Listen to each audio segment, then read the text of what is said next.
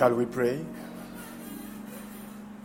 Heavenly Father, kind and true God, we come before Thee this evening, Lord. We deem this moment a great privilege, Father, to be gathered, oh Father, as the eagles, Lord. And we are sure, Lord, this evening that there is a carcass among us. And we are so thankful, Father, that there is a provision for that carcass, Lord. We would think of Abraham the day when he went, oh God, to sacrifice his son.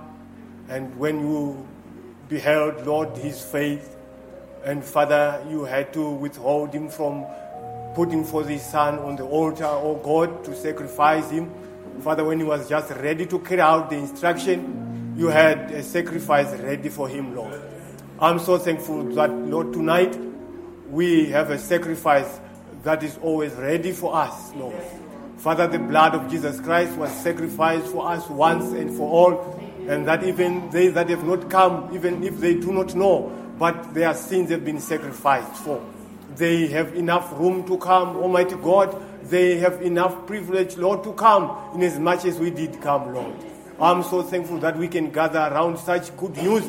I'm so thankful, Lord, that we can still be having such gatherings, Lord, in such a dark time that we are living in. Thank you, Father, for your provision. Thank you, Father, for the sacrifice of Calvary. Thank you, Almighty God, for taking us away from the hassles of the day. Almighty God, the afflictions of the day. Lord Jesus Christ, the burdens of the day. Father, you just bring us here, oh God, where we can lay down our burdens, Almighty God, oh Father, on Calvary. And we know that, Lord, the Almighty God is going to speak to us. May you address us, Lord God. Father, Almighty God, take us from the carnal way of thinking and handling things and matters, Lord. Bring us into the supernatural realm, Lord. And that after you are done with us, we can say, indeed, it is good to be in the presence of the Lord. Father, would long that it be like unto the day when you took Peter, James, and John, Father, and were transfigured before them. And they said, It is good for us to be here. May we make tabernacles, Lord. They were ready to stay there with thee, O Father. Oh God, may it be such a moment for us. May this service be transformed into such an atmosphere where everyone would go home and say, I'm longing to be like Christ. I'm longing to live for Him. I am longing to be, oh God, all that God says I am. I'm thankful, Father, as we come, Father. I'm laying myself before thine altar. Almighty God, take me, Father, from all the hassles of the day. Take me, Almighty God, from all the filthiness of the day. Almighty Father, Almighty God, oh Father, the dark side of the world. Father, and bring me into your altar, Almighty God. Father, and use my lips and use my emotions, use everything. Father, in as much as we have learned from the prophet that when the Holy Ghost has come, you will take a hold of a man's emotions, Lord. You will take a hold of his feelings. You will take a hold of his affections. May you do that for us this evening, Lord. I'm praying as I commit even the preaching of the word, even Father, oh God, the reading of the scriptures, everything that you have prepared for us, may it be blessed in thy sight. In the name of our Lord Jesus Christ, Father, I pray. Amen. Amen. God bless you, saints. Uh, if there is one thing that I'm uh, happy about, is not that I'm standing before you but I'm happy that I'm in church. Amen. Uh, if they would ask me to stay here, I'm willing to do that 100%. If they can bring my job uh, into this church, I won't regret to fix my cars behind the, uh, I mean, uh, the church building there, knowing that maybe after a short while I'll have a service. Amen. Amen. Yeah, it's the most important thing to be in the house of the Lord especially in these times that we are living in, and where the devil is not sparing a moment and is not wasting time. The prophet says the devil is working overtime. And I want you to know he's not working overtime with unbelievers. He knows better that they are unbelievers. And there is still other unbelievers in church because there are three kinds of believers. The unbelievers in church is also not wasting time with them. He's working extra time to target the believer. Amen. If you can just put that in your mind that the devil is working overtime just to pull that believer away from the truth. Amen. Then if you are that believer, you better watch your steps. Amen. You better be watching where you are going. Amen. Um, I want to do something different. We'll read two scriptures, short ones. Then we've got a very lengthy uh, portion of scripture we want to read because it's very important to me in what I'm going to say tonight. Amen. Then after I read that, uh, I will pray God will remind me to say what I want to say before I start preaching. Uh, may we open our Bibles to Matthew chapter 24.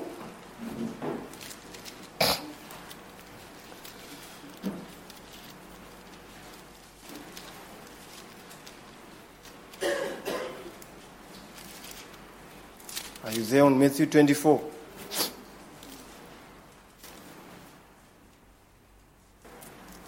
I want you to come to verse uh, 35.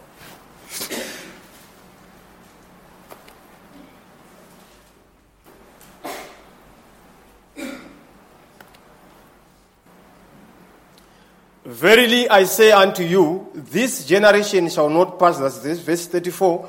Uh, this generation, the prophet says, when the scripture says this generation, it referred to this, our generation. The people in that day, they thought it referred to their generation. But the things that were spoken were not pertaining to their generation.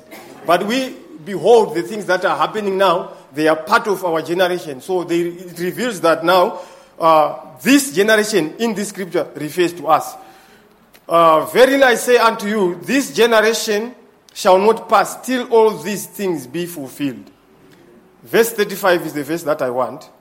Heaven and earth shall pass away. Someone might begin to think, shall heaven pass away?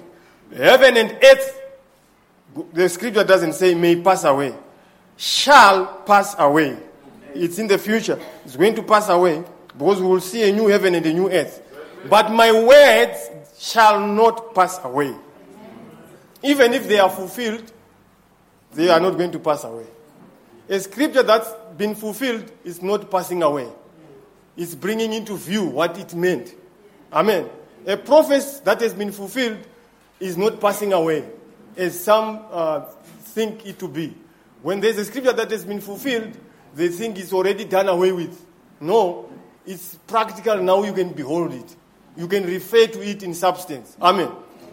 Let's go to another scripture. Heaven and earth shall pass away, but my words shall never pass away. Amen. Can you turn your Bibles again to Numbers 23? Numbers 23. I want you to take notice of verse 19.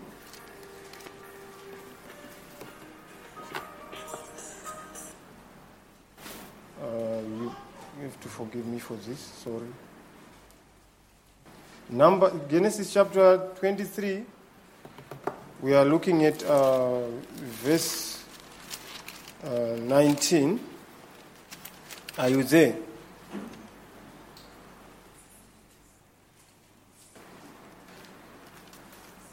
Sorry, man. Numbers, numbers. I said Genesis. Numbers 23.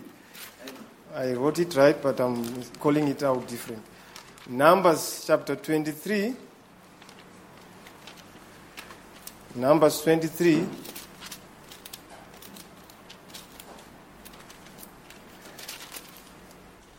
Verse 19.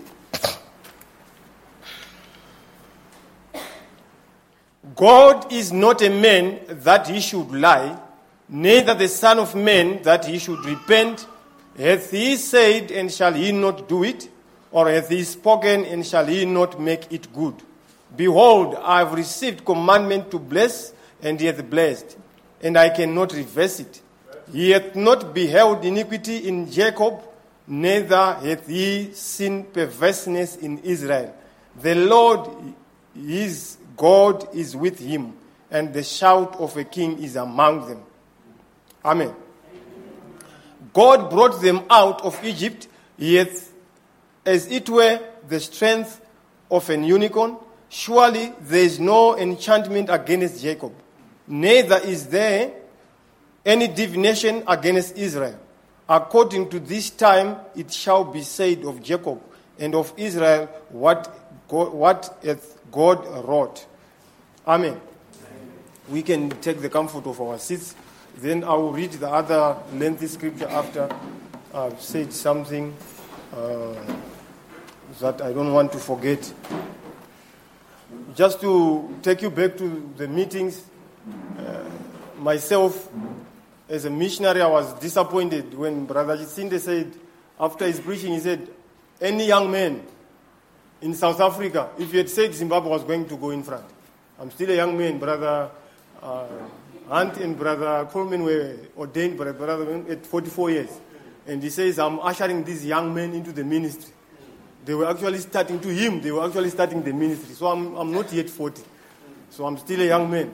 If he had missed, or maybe by a slip of a tongue, said, anyone from anywhere, I was going to go in the front. Amen. I'm ready to join in the forefront to fight for the cause. Amen. Not to preach, but to um, just show which side I, I stand on. But if it calls for ministration, I'm already ministering. And if there was a chance to say, we want to pray for you, if there is anything I would ever want the pastor to do for me is to pray for me always. Because here where I'm standing is different as when you talk to an unbeliever. Here it's a different scenario because God wants to speak to his children. So uh, I thought I must explain something that some believers, when they hear preachers come before them and say it's hard time to come here, it's like just a simple excuse. It's not a simple excuse. Uh, the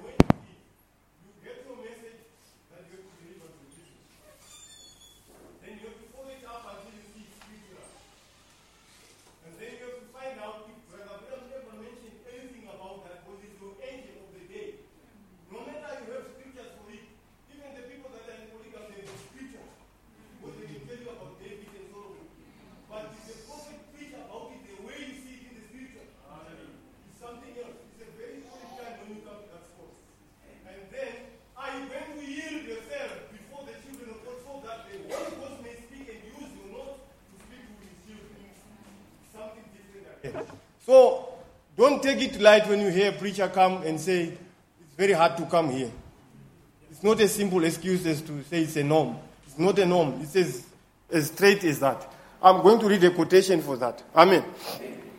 Then, something that I maybe if there is any brothers who are ministering and their wives are here, this is for you.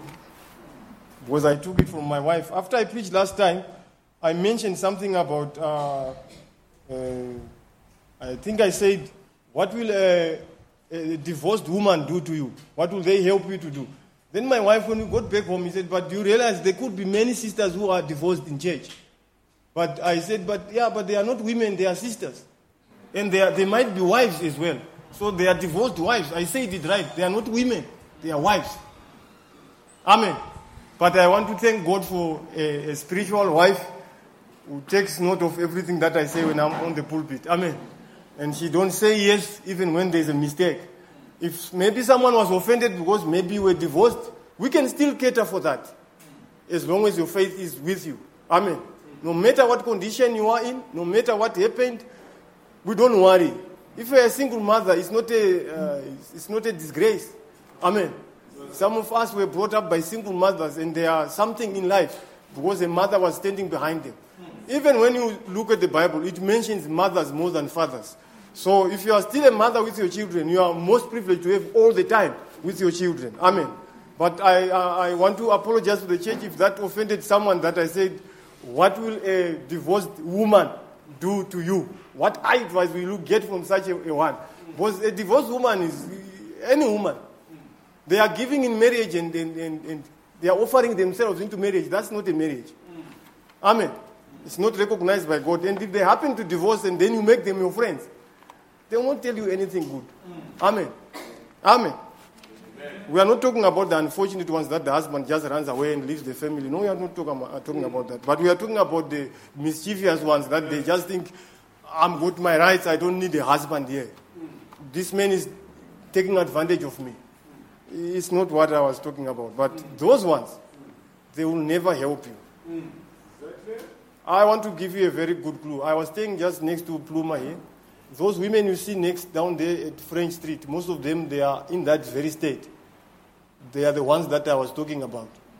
And some of them might not be getting paid for what they are doing, but they are doing it uh, just for the willingness of their flesh to give themselves over to it. But they don't get any cent for it. They are still mahoshas. You can find a mahosha in in, in, a, in a home, and she assumes that she's married. She's a mahosha. She cannot give you advice that way.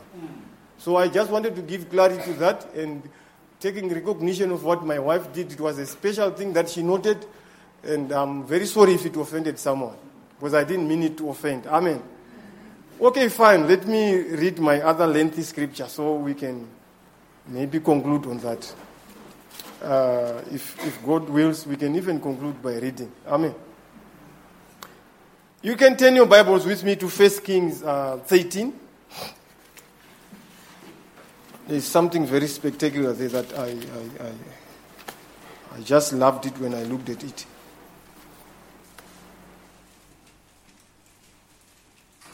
Whilst you open, I'll start reading. Because you just get along with me as you uh, find the scripture. And behold, there came a man of God out of Judah by the word of the Lord unto Bethel, and Jeroboam stood by the altar to burn incense. And he cried against the altar in the word of the Lord and said, All altar, altar. Thus saith the Lord, Behold, a child shall be born unto the house of David, Josiah by the name, and upon thee shall he offer the priests of the high places that burn incense upon thee, and men's bones shall be bent upon thee. And he gave a sign the same day, saying, This is the sign which the Lord hath spoken. Behold, the altar shall be rent, and the ashes that are upon it shall be poured out. And it came to pass when King Jeroboam heard the saying of the man of God, this man of God was never mentioned by name, which had cried against the altar. He never cried against Jeroboam, he cried against the altar. Cried against the altar in Bethel that he put forth his hand. He put forth his hand from the altar, saying, Lay hold on him. And his hand, which he, he put forth against him, uh, dried up so that he could not pull it again to himself. In other words, he was pointing maybe to the people that were helping him to uh, offer on the altar. Remember, he was the king, he was not allowed to offer any offerings in the law of God, but he was offering. So when he pulled out his hand, hold, he lay hold on him, his hand just remained like this. And he realized something is happening now because he could not pull it back to himself. And then that was a testimony that this was a man of God. And I don't think those that were given the charge to lay hold on him, they did so. Because they could see the king's hand is just straight, pointing straight, and it's not coming back to him. And his hand, which he put forth against him, dried up so that he could not pull it in again to himself. The altar also was rent, and the ashes poured out from the altar, according to the sign which the man of God had given by the word of the Lord. And the king answered and said unto the man of God, Entreat now the face of the Lord thy God, and pray for me that my hand may be restored me again. And the man of God besought the Lord, and the king's hand was restored him again, and became as it was before. And the king said unto the man of God, Come home with me. Our, our, our main subject is starting from this verse now. From verse 7, you must note what I'm reading now, because I'm going to say a lot of things out of this. And the king said unto the man of God, Come home with me, and refresh thyself, and I will give thee a reward. And the man of God said unto the king, If thou would give me half thine house, I will not go in with thee, neither will I eat bread nor drink water in this place. For so it was charged me by the word of the Lord, saying, Eat no bread, nor drink water, nor turn again by the same way that thou camest. So he went another way, and returned not by the way that he came to Bethel. Now there dwelt an old prophet in Bethel, and his sons came and told him in uh, all the works that the man of God had done that day in Bethel. The words which he had spoken unto the king. Uh, then uh, the king, them they told also to their father. And their father said unto them, What, uh, what way went he? For uh, the sons had seen what way the men of God went, which came from Judah. And he said unto his son, Settle me the earth So they saddled him the ass, and he, uh, he rode thereon, and went after the men of God, and found him sitting under an oak. And he said unto him, Art thou the man of God that camest from Judah? And he said, I am. Then he said unto him, Come home with me and eat bread. The same words which the king said to him. And he refused.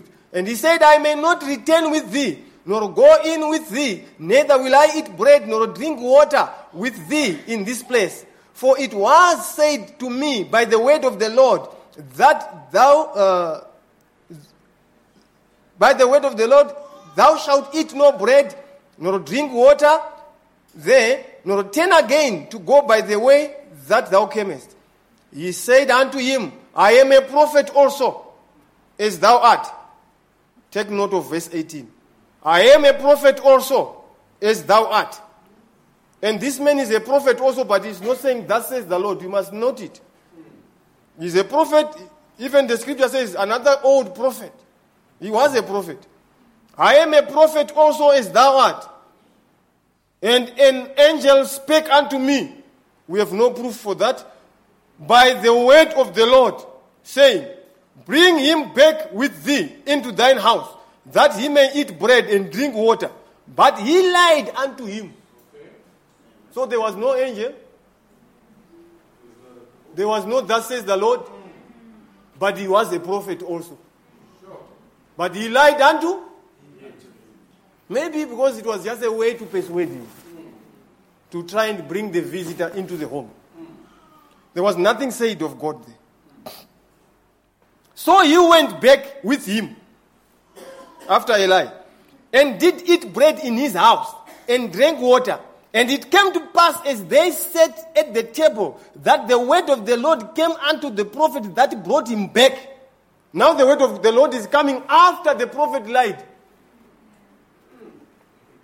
And he cried unto the men of God that came from Judah, saying, Thus saith the Lord, for as much as thou hast disobeyed the mouth of the Lord, and hast not kept the commandment which the Lord thy God commanded thee, but camest back and hast eaten bread and drank water in the place of the, uh, the which the Lord did say to thee, Eat no bread and drink no water, thy carcass shall not come unto the sepulchre of thy fathers. And it came to pass after he had eaten bread and after he had drunk that he settled for him the ass to wit for the prophet, uh, for the prophet whom he had brought back. And when he was gone, a lion met him by the way and slew him. And his carcass was cast in the way. And the ass stood by it. The lion also stood by the carcass. And behold, men passed by and saw the carcass cast in the way, and the lion standing by the carcass, and they came and told it in the city where the old prophet dwelt. And when the prophet that brought him back from the way had heard thereof, he said, It is the man of God who was disobedient unto the word of the Lord. Therefore, the Lord hath delivered him unto the lion, which hath torn him and slain him, according to the word of the Lord, which he spake unto him. And he spake to his sons, saying, Settle me the ass. And they settled him. And he went and found his carcass cast in the way, and the ass and the lion standing by the carcass. The lion had not eaten the carcass nor torn the ass. And the prophet took up the carcass. Remember, he's taking the carcass of the man of God in the face of a lion. He took the carcass of the man of God and laid it upon the earth and brought it back, and the old prophet came to the city to mourn and to bury him.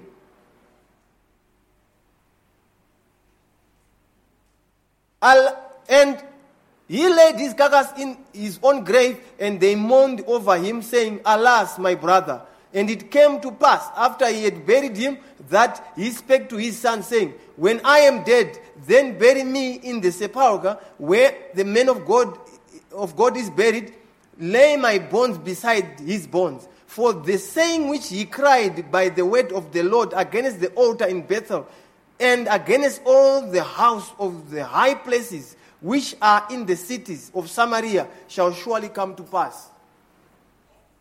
Amen. Amen. I I saw something when I was reading this scripture, and it struck me.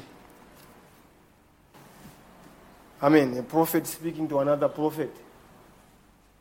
I have got something in mind as well, what Brother Branham said. He said, an end time message preacher is a prophet. Am I right? I will tell you why what makes us prophets is not because we see visions, because we repeat the message of a prophet. You are prophesying. So, if what you are reading is a prophecy to the people of God, you become a prophet. It's like Micaiah. He said exactly what Elijah said. And they said, Is there any other prophet? Just one. So we can hear from him. They called Micaiah. And Micaiah never said, Ah, you know what? He never narrated his vision. He repeated the scriptures as what Elijah is, had prophesied, prophesied upon uh, King Ahab. He repeated the word. Then afterwards, when they forced him, he had to narrate to them what God showed him. Amen. He did not bring his vision first to the people. He brought the word first before he could tell them, I saw something that is scriptural. Amen. So there's no vision that you can see. And when it fails to tally with the scriptures, you still want believers to obey it. Amen. It will still be a lie. So, my message to you tonight uh, let's hope I'll, I'll just go straight to the point. I don't want to waste your time. Amen. I'm also bearing in mind that uh, after the meetings, we had a pronunciation that we, we in Witbank, we are the headquarters of the message. Am I right? Okay, fine. You don't take it, but uh, can you come here, brother? You can help me to, to see why I'm talking the way I'm talking. Pastor Madiba, we are the headquarters of the message in South Africa, in Witbank. It was declared. So I took it. I will tell you the reason why I took it. I did not take it because the man of God declared. No. I've got a very short story to narrate to you. Fine. Uh, I think I will find it somewhere. I wrote it somewhere.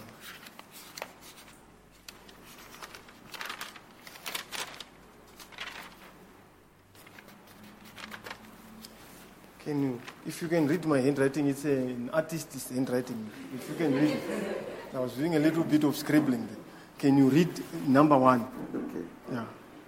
Then you stop where it says send. I will say something there. Okay. Brother Chinda said we must, uh, we must uh, write our desires. After he he ended uh, his preaching, he said we must, uh, we have to write our desires. Ne? You remember that very well from that convention. So I was busy writing, but before I could finish writing my number one desire, he said, let us pray. And I said, I can't keep on opening my eyes and writing because I hadn't finished writing. Let me close my books, let him pray, and then I will continue writing. I will tell God I was late in writing, but this is what I wanted to write. I will still write even when I get home. I will even write when it's after two weeks because it's still a desire. It won't change after two weeks. I heard it even before he preached, so I will write it even after two months. Even if I think about something that was not said, that I never thought when I was still in that service, I will still write it. Because the word is as important as it is in the eyes of God. Can you read number one, brother? Then I'll say what I want to say. Lord, grant my desire that Witbank be changed and become a great center. Then he said, Let us pray. Then I stopped. Then continue. Of the, of the message. Okay. You can go and sit down. So, what happened? I was one of the first people that went in the church to honor the quiet time. Then, Brother Dumiso, deacon from Brother Mos, you know, the believers were there also with us. He pulled me out, Brother. I'm not, I don't know where to start from, but I'm also a deacon. But I noticed there's a problem up there. There's a pipe that is burst. And these authorities have reported to me that we must attend to it because it might disturb our meetings. And it's affecting one of the rooms where the preachers are sleeping. So I said, but I'm not, I'm, I'm nothing here. I'm, I'm just a believer. I'm just a brother. I, I cannot even administer that issue. But what I will do is, I will, I will step aside, wait until I see Brother Mshavi or Brother uh, whoever, a deacon or trustee. So I stood there and I saw Brother Mshavi. I said, Brother, there's a problem. Another brother, a deacon, fellow deacon, told me that there's a problem there. Unfortunately, I cannot address it. I don't know how to address it and where to start and what to say. You can administer that. So he went and checked and came back and said, Ah, brother, you can go in. There's no. The time I wanted to go in, I said, now I might as well visit the loo before I go in the church because I don't want to disturb myself when I go there. I've already disturbed myself. So I'm going to the toilet. When I'm coming back, the pastor said, brother, there's a problem up there. Can you help? Brother Jacinda to go and fetch his bags from the room that he was sleeping on, in, and then help him transfer to another room. So it was my first time from the time I became a message believer under Pastor Jacinta's ministry from 1998 until now, until that convention, where I took a hold of his bags and his Bibles to take him to some other room. To me, it was something spectacular. The only thing I did when I left his church, I put my Bible on the, on the altar here. I had uh, more than four hours of prayer to ask God that I'm leaving this place, but I don't want to leave the teaching that is here. Wherever I go, take me to where I have this thing as, exactly as it is. I don't want to change from this kind of a teaching. I don't want to be somewhat something after I leave this place. So my Bible was laying open with the scripture where my desire was lying there in that scripture. So I asked it, God, this is why I'm here with Pastor Madiba. Amen. That's my, my story. So when this man came, the first time I could hold his bags to at least transfer him to where he's going to sleep safe and preach for us. Now I'm writing my desires. In his prayers, he's praying that we are declaring Witbank. And I've already written it in my notes. I've, I never spoke to him. So you might deny it, but in my faith, Witbank is the greatest center of all the centers, if there be any, of South Africa, if not the region of Africa, the whole continent of the message of the hour. The reason being that, number one, Pastor, you are upholding the message of the prophet. Little will you hear elsewhere where a man will throw quotations there and tell you this is what the prophet says. Others have for long time forgotten about it. They have these screens, but they don't use them. They have uh, projectors, but they don't use them. I'm telling you this. They've got tapes, but they don't even listen to them. This is what has brought the eight messengers around, and the Joshuas and the rest of them. So, my message tonight is the importance of the word. Amen. What is important is not your gift. Amen. I might not even be a preacher, but if I'm able to come and repeat what the prophet said to you, it's enough for you. Even if I don't tell you that I saw a vision yesterday night, so you must believe it. I'm a prophet of God. Even if I don't say that, but if I repeat a quotation and a scripture, it's enough for the church of God. And it's enough to take us into the rapture. It's enough to transform our bodies. It's enough to give us the Holy Ghost. It's enough, enough, enough, more than enough to give us the token. Right? And Brother Branham says the token is not the blood. But the token shows that there's been an applied blood somewhere. And he says, and you know what? The token is the Holy Ghost. And the Holy Ghost is God Himself. I'm just repeating what he said. So if I can just repeat like what I'm doing now, I'm preaching. Even if I'm half an inch of a preacher, I'm preaching. It doesn't matter how many marks you give to me, I'm preaching. Because I'm repeating the scriptures. I'm doing exactly what Micaiah did. Amen. I'm doing exactly what Peter did on the day of Pentecost. When he stood up and everyone was shut out. And he said, Brethren, these people are not drunk. What did he do? He repeated a scripture in the book of Joel. And what did that scripture do? It made a revival. It opened the way for a revival. He was not doing some gymnastics. He was not trying some tricks. He was not trying to say, You see, I see a vision here. You must listen to my dream. I'm not saying your dreams are not true. They are only true if they are scriptural. And if they are not scriptural, I will not listen to them. And if you come and prophesy, let your prophets be in the word. Because we see here, prophet said something, and the scripture says, and he lied. How many preachers are standing in the pulpit and they are lying to the people? I'm ready to face any one of them if you can bring them to me. With their sizes and their ages as well. tall, slim, great, and big, whatever. Big tummy is nothing. I can still show, show them something. Amen. Brother Branham says you must believe this message, hook, line, and sinker. And I added want to say something, I put it as my own proverb. I have swallowed the hook, the line, the sinker, and the fisherman. Amen. Because some have left the fisherman. Brother Branham was the fisherman was taught how to fish the rainbow trout. And God says the rainbow trout is these elected people. So he had the tricks of how to fish you out of the world. So you have been fished out of the world. You don't want to be sustained with what brought you out of the world. Who won't listen to such nonsense? We have no room for such. Amen. That prophet there, he came from Judah with the thus says the Lord. And he told the king, I will not turn. Remember, he turned down the king. But when he met another prophet, it was a big challenge. Now it's on the same level. He said, Ah, with the king, you respect me because he knows I'm carrying thus says the Lord. And he has already seen some exploits. He pulled out his hand to say, Lay hold on him! And the hand could not come back to him.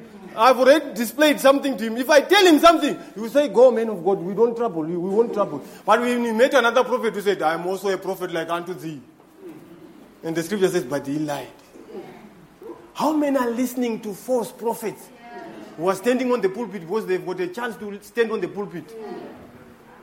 Let me read something here before I get beside myself. The importance of the word. And how important is the word of God to you tonight? So we, we have to, you know what a headquarters does? I, I was working for another company there. Uh, what they do is, if, if, if, you, if you have got a headquarters, you set a standard. Hmm? They used to pull down our projects to say you did not do it according to the standard. When you check where the standard is coming from, it's coming from Jet Park in Joburg. Johannesburg Jet Park. You find a small company there, Trisap. Okay? And there's managers there with their ranks. They have set a standard. When you go to do a camera installation, this is what you do.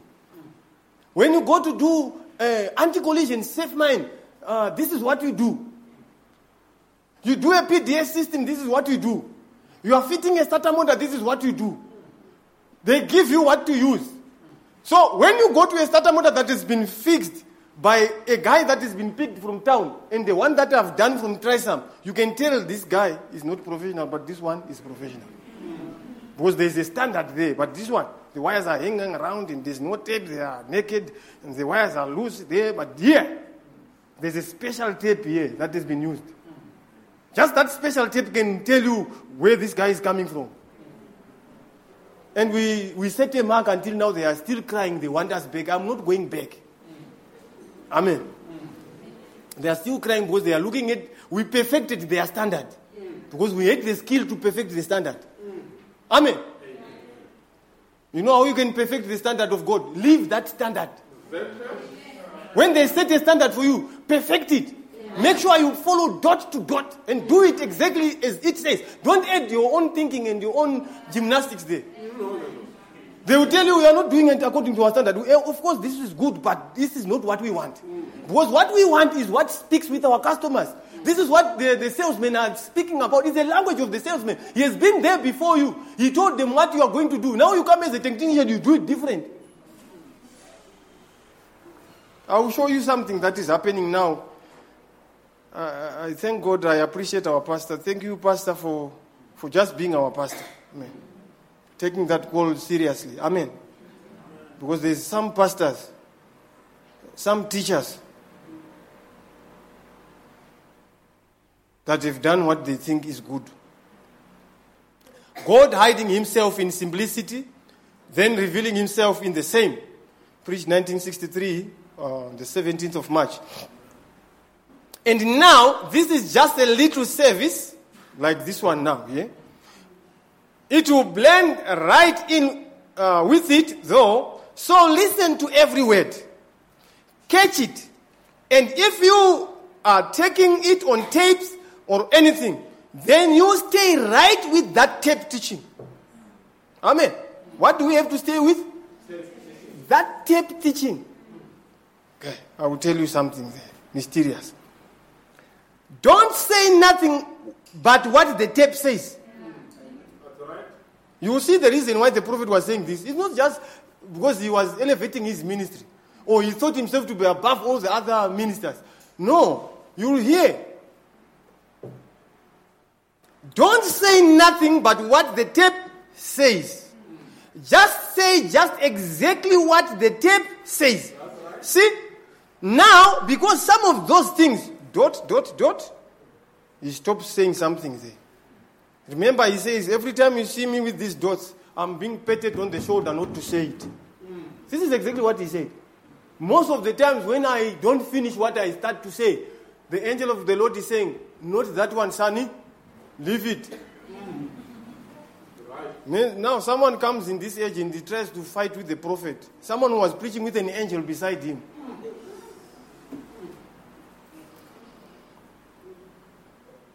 Some of those things, we are going to understand a whole lot about this now.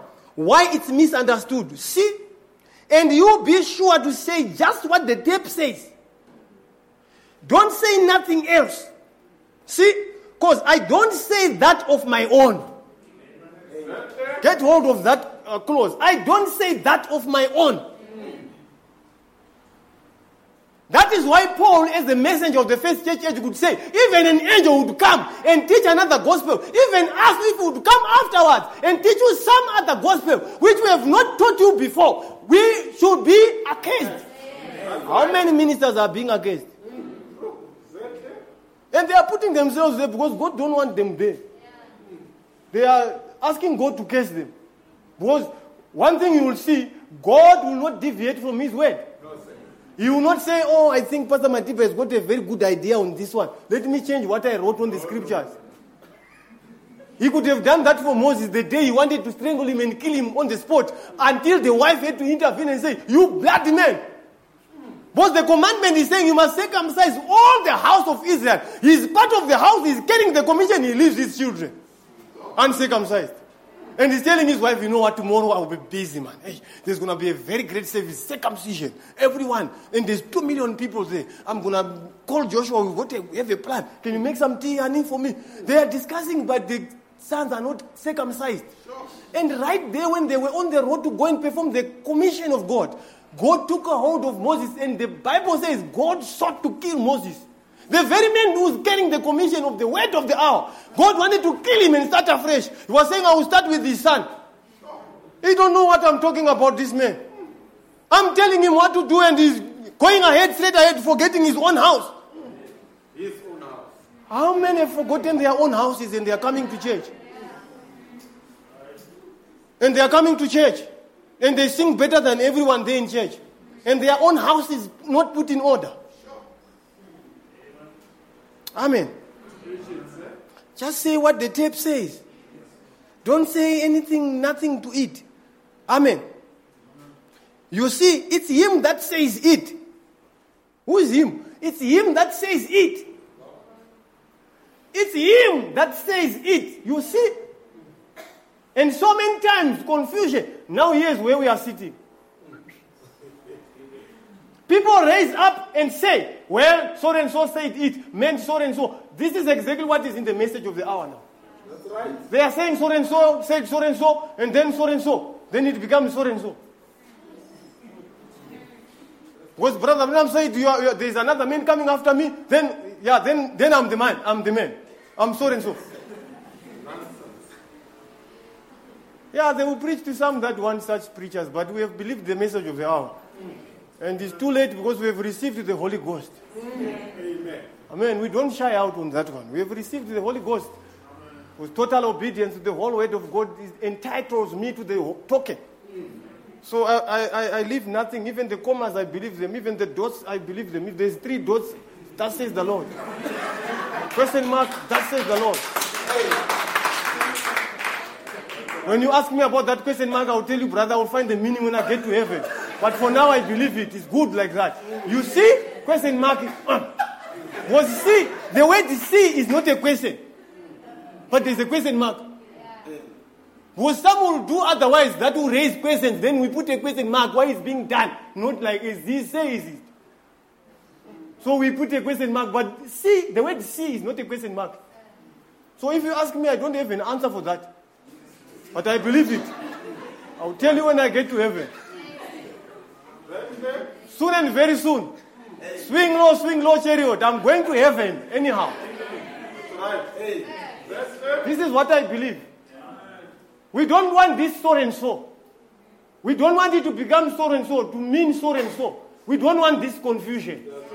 Because we want what he says. He himself said something. And that is the thing that's going to transform everyone. Let me finish that quotation. Let's just leave it just the way it is. It's so difficult for people who are learned and they've got degrees and they can't just leave it the way it is. That's right. Thank God for brother Joseph, brother who fired a brother who wanted to change these dots and so the hyphens and everything. He said, No, it's not good grammar. He was fired. Yes, the fire. Because it's from tape to book. Now, when you go to the translations, you want to put in a book, you read a book, you don't find the comma, you don't find the, the hyphens, you don't find anything. But when you listen, there's this, those, those, those, the prophet don't finish something. But the, the man who was doing the printing of that book, he put a full stop. It was God who was saying, and you know some of these things, dot, dot, dot, dot, then he starts on something. I will tell you why it's very confusing. Because the devil will read the spoken words and want to find the meaning of this. Then he finds the where there's dots, dots, dots. We, he don't believe, we believe. That's the difference. So our faith will help us to find the meaning of the dots. We will read in between the lines. It's a marriage letter. I'll tell you something. If I, if I can write a letter to my wife, you will never understand it, even if I give every one of you to read it. Even if it's so plain that I'm telling her, and you know I'm still in town. Maybe I'm even telling her I'm going to sleep here. But you think uh, maybe this man is going to go home sometime later. Because you don't know what time I left, what, I told her when I'm going in, where I am in town. She knows where I am. She, she can say now, oh, he's there by auntie so and so. So he says, I'm, I'm, I'm still here. So it means 9 o'clock. It means he's not going to come home. But you never think that because you don't know where I am. But when the bride, who knows where the Lord who she is serving is, where he abides, because he's not in heaven but he's inside, she knows exactly what that husband wants. But they are communing daily, every day, night and day. That is why Joshua was told, don't go to the left or to the right of this commandment. Meditate day and night upon this commandment. Don't change it. We have a man, Achan. What did he do? Don't take nothing of the Babylonians when you go there. When you cross over that land, don't take nothing. When Brother Achan came to the Babylonians, but he said, the brothers, when they read these scriptures and these commandments of Moses, even Moses himself, he never even came to see the land. He never saw how beautiful these garments are. Neither did he even see how big this wedge of gold is. He never even thought how rich I'll be when we get in the land. So he took a wedge of gold and two change of garments. But 14 men died. How many have died until, until this day, in this moment, and this single moment that I'm preaching? Some are dead whilst they are living. And they will discover when time has elapsed, then they will not do anything about it. If you can listen to me now tonight, better you listen carefully. Don't listen to nonsense. Listen to thus says the Lord. Read your spoken word. Listen to your pastor. The prophet says that the pastor is the, the, the ox of the sheep. He's bearing all the burdens and then you shun him. When he's carrying every load of the church upon him like this and bringing back to God and say, This is what your children. Everyone calls the pastor. Pastor, I'm out of work. Pastor, I'm this, Pastor, I'm this. And he's not 100 people on him. He's just one man. What do you think he does with all those requests? And then afterwards, you can, you can even afford to make a gossip of the pastor. And you think you're doing a good favor to God according to the spoken word. Listen to your pastor, not just any pastor. Not just any pastor, the one that is just putting himself, if brother Borwe comes, says, no, you see, brother Matipa is also there, but I'm also there. I'm your pastor. You start listening to me, and the man is sitting there. And he's humble, he's quiet, he's not even asking me what I'm doing. And you see, and some people are saying, yeah, yeah, but brother, you've got a better point. Yeah, yeah, yeah. What better point? Say what the tape. Some pastors have done a very good job, but their congregations have messed up everything. But they've elevated them to being God now. They are misusing the quotations. I can't hate to risk to have 14 widows. And I don't know how many orphans. Because you have to go back to every family and find out of the men that died, how many were married. If they were all married, it meant 14 widows in church. In one day, because another brother is, pompous enough to say, I won't listen to that commandment. Because you see, they don't know how rich I'll be. I'll just pull that deal in now. They say it's a shorty deal, but you know, they don't understand business. You think we don't understand business?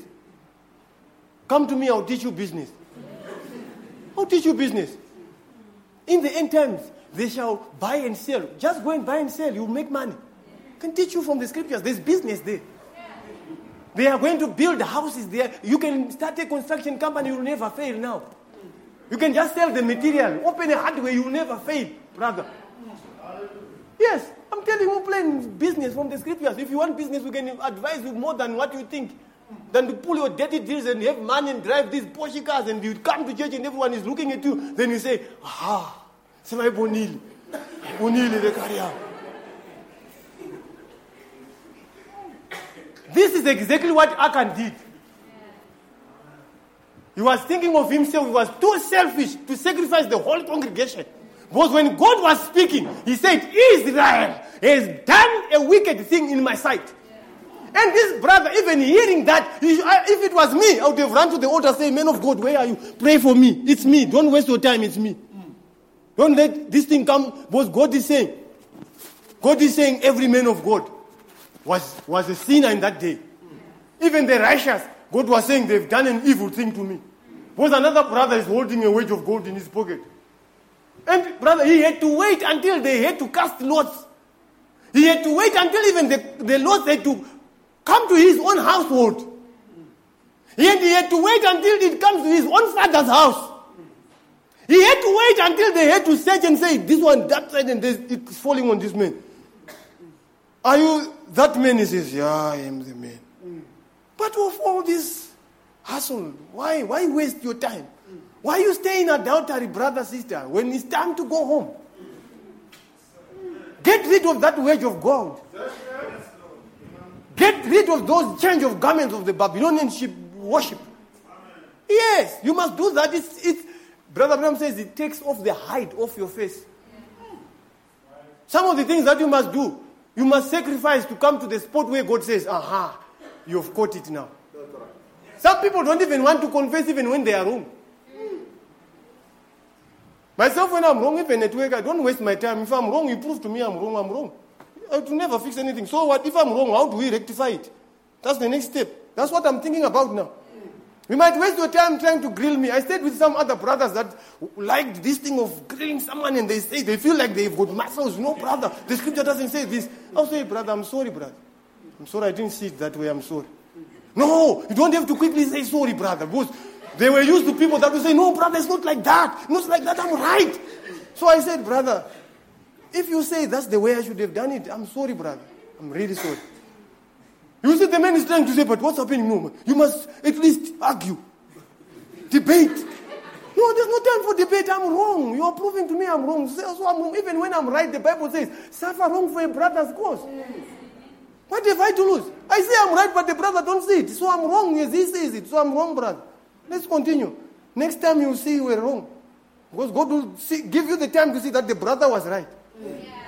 You prove, God Himself will prove His word that is right.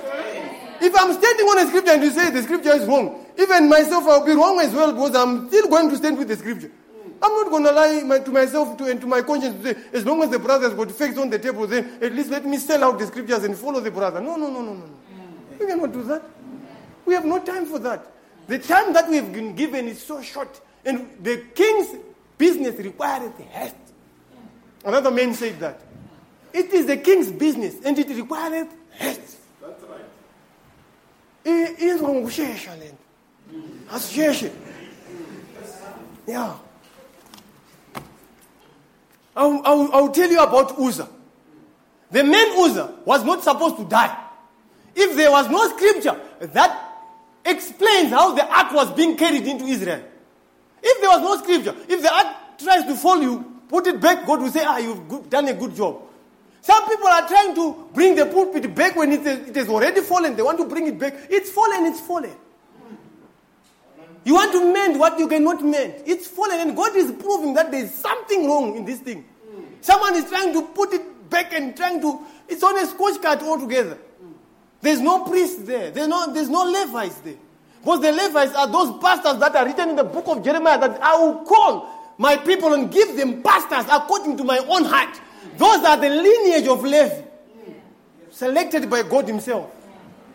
Remember, the rod of Aaron budded because of that thing. And I'm telling you, Pastor, the rod of Aaron is budding now. It's budding. And I, I, I wish I was also one of them. I would put my rod also there. Dried one. Try this one. It's also like that one of Aaron. Try it. Because now every man has got his rod, but we have to test your rod. Find out. Find out, does this stick work? If we put it in the Shekinah glory, will it bud and show us if it's an almond tree or a lemon tree? Brother, they took branches that were almost ready to bud. Nothing came there. It dried in the Shekinah glory. It was withering. And that one that had not even a bark on it, it showed the bark that it, this is an almond tree. It had almonds on, on it and they were ripened. You could eat them from the Shekinah glory. So the, God said, let every man take his rod. This is the time that God is saying, let every man take his rod. We want to see who's got the lineage of Levi here. Because everyone is calling himself a pastor, everyone is calling himself a preacher, everyone says, I'm a prophet. Bring your rod along. Come into the Shekinah glory. Let's see. Let's prove it and see if that says the Lord will tally with that. Why am I saying that? Because the word of the hour, God reveals the word for every hour.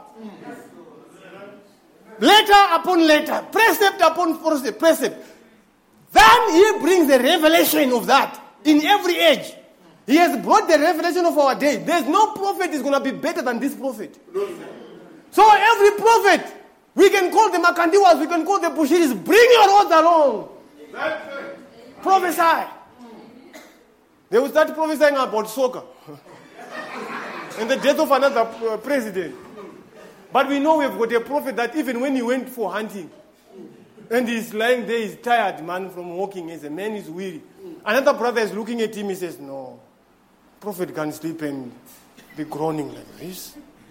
And then in his sleep, he says, Brother Charlie, don't think like that. Don't think like that. Another brother saying, No, brother will never catch me. I've got my, uh, what you call the orbit and what, what I'm chewing them after I smoke. One smoke, one cigarette, chewing the orbit, then he won't catch me fresh breath, what, what, what, he comes. Then he, the prophet is sitting there. He says, Brother, when was the last time you smoked your last cigarette? Oh, brother, it's just now. Bushiri cannot do that. We are talking about a prophet where there was a crisis. A carcass is laid before them. They have killed an animal. No one has got a hunting knife. And he also searches his pockets, there's no hunting knife. Then after some time, he pulls it out. Where was it coming from? I'm telling you of the mysteries that you, you doubt that. That is the power that lifted up Philip when he just ended the baptism with that Ethiopian uh, eunuch. And that man was left in the water saying, Who's the man of God? He's gone. He's greeting the brothers. When he was looking around to look, where's the man of God? He was already saying, God bless you, brother. Ah, sorry, my clothes are wet. I was just bringing some other commission from God. Uh, can you give me a back seat because I'm, I'm still wet? What transport took you from that desert land yeah. to Azotus? If you got a Bible that's got, a, that's got maps, look at the very desert that God prescribed by name and compare the distance from that very desert to Azotus. Calculate even when they give you the distance in whatever inches, whatever the old measurement of that time. Calculate and see how many miles it was. You tell me a man can just run in two minutes is there. You might find it was a three days journey. And just God, when it, it, the commission was done, the work was done, he's already in church because he was supposed to preach there. with wet garments. That is the very power that could enable Brother Branham to pull his knife, hunting knife, from a pocket that has been empty. And after some few minutes, it's there. Another time they say, uh, so to, tonight evening, we are going to have Brother to preach to us. And he's, he's hunting, he's in his jeans. After some time, some few seconds, good evening, friends. You should have asked him, where are you coming from? Those that knew very well, this man was hunting. He even bade farewell to his family, said, I'm going hunting. And he forgot about that booking. And the brothers are preparing a meeting. Go and read your spoken words. You don't listen to tapes. I see you are looking at me like I'm talking about funny stories now. You must listen to those tapes eh? and hear what was happening. It is those mysterious things that will enable you to know what kind of material you have.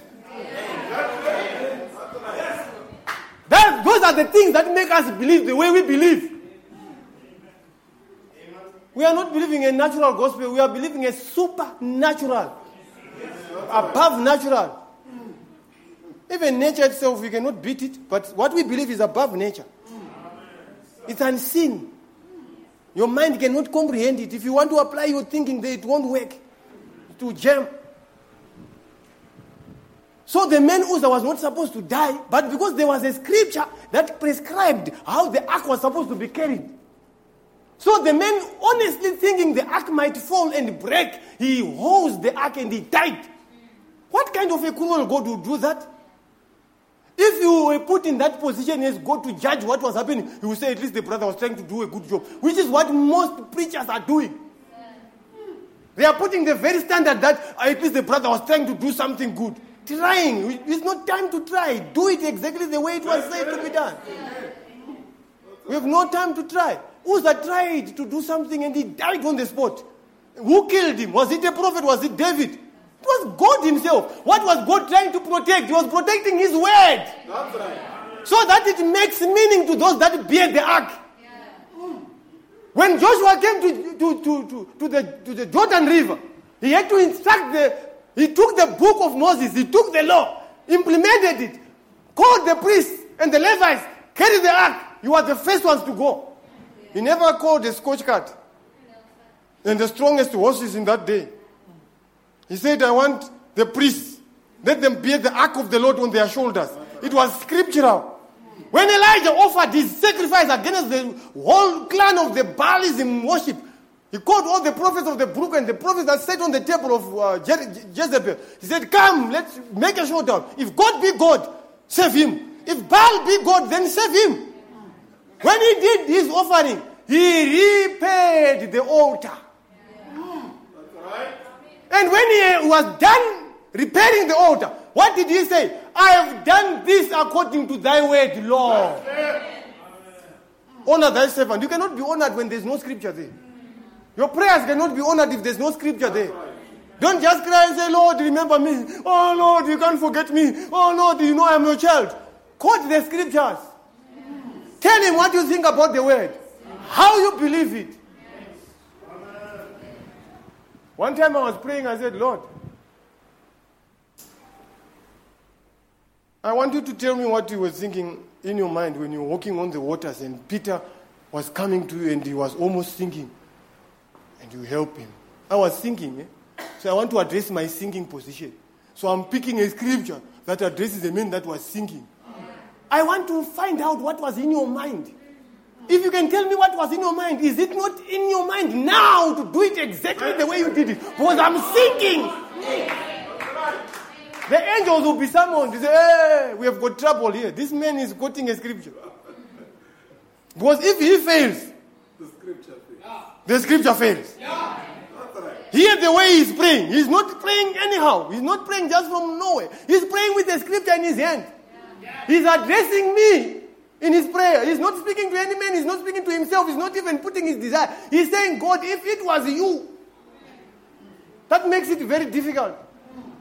That is exactly what Shadrach, Meshach, and Abednego did. Even God, even if he doesn't come, you will find us supporting us this supporting this scripture because they knew the word of God is more important than anything.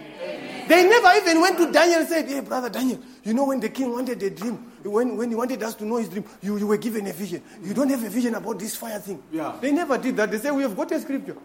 We shall not serve any other God besides him. We will not bow down to any graven image, either in heaven, of the likeness of things in heaven, or on earth, or beneath the sea. The king said, What? What are they saying? Another man was notable and was so noble in his kingdom. He said, King, they've defiled your kingdom. They said, Defiling or not defiling, we will defile it even more. We will not bow down. If you can listen to how Abednego answered, how Shadrach answered, brother, it was so rude. At times you have to be very rude, man.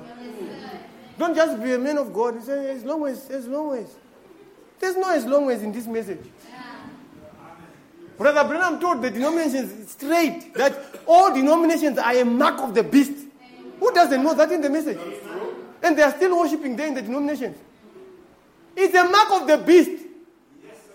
It's going to wind up in the World Council of Churches. And that's the image of the beast. Who doesn't know all that? They know about it. Why don't they believe it? Because they are part of it. You can't tell me that you are, no, brother, you are not a Borerwe. Ah, brother, you're wasting your time. I grew up there. I ate a lot of papa there. So, my mother is still there. She can cook some papa for me as well if I go there. So, you, you, you're wasting your time to prove that I don't belong to that family. Even if they, they told me you are part of this family. But I could see the way things are happening. It's concerning how important they held me in that family. So the importance itself shows me I belong to this family. They will not do this and do this and do this for me if I'm not part of them. There's certain things I will never do for the Madibas. To be honest, there's certain things I will never even think to do for Pastor Madiba. Because some of the things I just do them because there's a surname there. If my brother phones me right now, close the service. If he says I'm, I'm stuck, I'm in a breakdown, I'm in a spot where they say high spot, hijacking spot, and my car is broken down, I'll close this service right now. Because there's a surname there. I'm telling you, I might not close as I'm saying, but in my heart I've already closed. Because I want to go. You ask me outside, they'll tell you, hey, my brother is in a problem. Brothers, you take care of my family, take them home. I'm, I'm rushing to my brother then. But this brother is an unbeliever. What makes him so important to me? He bears the same surname that I have. Because if I don't do that and the crews come along and they kill him, I've got a funeral in the family. Who's going to pay for the funeral? The same, very same, very same person that was going to help this man. And was reluctant and said, ah, no, he, will sort himself out. He's, he's, he's an elder man. I mean, he's grown up. I won't do that. Even if he's grown up, I'll be there to see how grown up he is. The same applies to a believer. If you see a brother struggling with something, don't laugh. Don't rejoice at the calamity of another brother. It's a forbidden thing in the scripture. You can hear believers talk about another brother that is fallen. And they enjoy talking about it today, tomorrow, afternoon. They drink tea with that brother. They make their coffee upon the name of this brother. I don't want to go that side. I'm rushing to some corners now. Amen. The man Uzzah was not supposed to die. Amen. When Israel met Balaam, Balaam, he was told by Balak to curse Israel. But because there was a blessing that was pronounced before, he could curse. Behind these people, he failed to curse. He said, I can only bless. There's nothing I can do with this Israel, seeing that their, their God is with them. I can only bless. The reason he could not curse, the scriptures forbade him to do so, even if he wanted to. But there was a scripture that said, Israel is blessed. Remember, they were giving hard time to Moses, eh, these people. But when Balaam looked in his vision, he says, He has not beholden iniquity on Jacob. There was no iniquity in these people that were crying for idols. People that could tell Moses, want to go to Egypt and enjoy the garlic. We think if he wanted to count iniquities, he would not found, find them. He found them, but he could not count them. Because God says, I do not impute iniquities of men upon them, neither do I count them. If they have come his way, God's provided way. If the lamb has been slain and they have accepted the token, they have taken the consideration that we have to go out according to the commission of God, then that's it to God. Whatever happens on the way is not is your business. Well, your choice is your business, brother. God has made a choice for you. He said, walk this way. If you choose to be part of part and parcel of this message of the hour, don't let the devil tell you, you know what, yesterday you did one, one, two, three things. You must ask him, show me one person that has not done the same. Bring me just one. Because everyone is making mistakes. Some people are being ruled by the devil because they don't know what they belong to. The devil is busy pointing to your mistakes every day. And then your conscience is stuck there. You can't pray, you can't do anything because your conscience is not clear. You don't have confidence towards God. You can't even utter a prayer. The pastor said the only weapon that is higher than an atomic bomb, than a nuclear bomb, is prayer. And some of you, without knowing, knowing, the devil is causing you to fail to have confidence in that prayer. Because he is telling you you can't pray. When you just know yourself. I mean, it's a waste of time. God won't even hear you. But God is saying, I don't even count your iniquities. You know what iniquity is? The things that you do which are wrong and you know you are not supposed to do them and you continue to do them, it's iniquity. Or the things that you are supposed to do and they are right and you don't do them, it's iniquity. Yeah. So the devil will tell you, but you know what, yesterday you were not in church. You were supposed to be in church. It's good to be in church, but you were not there. So you will come around and say, and you, if you check around there, it's the very same trouble that caused you not to come to church. So he can find a spot where he can say, aha. So now you think you can pray missing a Sunday, Sunday service. Huh? Sunday service. You know what is Sunday? How important Sunday? He's preaching to you. Was exactly the same thing he did to, to Eve. He preached to Eve. You know what the scripture says? The devil knows scriptures in and out. So don't allow him to preach to you because he's not your preacher. Your preacher is a prophet of God. Amen. Uzzah was not supposed to die. But he died because there was a scripture. The other time we find Saul as the king, he was supposed to go and slay all the Amalekites. What, what did he do? He brought the sheep along with him and Agag the king. And now when the, the prophet is coming, Samuel is saying, But why did you bring all this? What is this mewing that I hear and the bleating of the sheep? He says, You know what? Uh, you can see how fit they are. These are good for offering. But when the scripture said, Go and slay all Amalekites, he never said, And spare the fat ones. How many message believers are sparing the fat ones? Sisters, you must slay the fat ones. Those boyfriends, you must slay them. Tell them, when I receive the message, I'll tell you what I did. We don't say what we, we preach what we see, and we see what we preach. I don't interpret that because some of you think I'm talking about visions. No, I, I see what I preach and I preach what I see. When I preach, I have to see the substance of what I've preached. And when I see, I have to preach it. And as good as if I see a sister with a miniskirt, I'll preach it. Sister, this is not right. The scripture says different. Because we must help you. If you don't want that kind of help, then you are going to hell because that is property to hell. But we have done our duty, we have told you the truth. When I came to the message, I had a girlfriend. Don't know what I told my wife about it. You think, hey, now the sister, there's going to be a fight there. I told her everything. That, that, that girl was keeping on pestering writing letters. Now I was in a moment to say, now I must reply one of these letters. Then the message came, shh, I became a brother in the message. Now I'm seeing the scripture that struck me. I was reading First Corinthians chapter 7. It says, It is good for a man not to touch a woman. But let every man have his own wife. But I said, I don't have a wife. From, from today, I won't touch a woman. So, my next thing was, I took all those letters that were supposed to be replied to, burned them. And my sister found me burning those letters. Said, no, we must not do that culturally. No, in our Shona culture, it's not allowed. If someone writes you a letter, even if you don't want them, don't burn their letters because you make their heart black because of the smoke. I said, that is exactly what I want. You just said it well. If my culture bakes it up, I want their heart to be black. He said, eh, when, uh, with your things, with your spoken words. I said, yeah, even if it's spoken words or whatever it is, I don't, I want their heart to be black from today. If they will not be black, I will pray that their heart be black.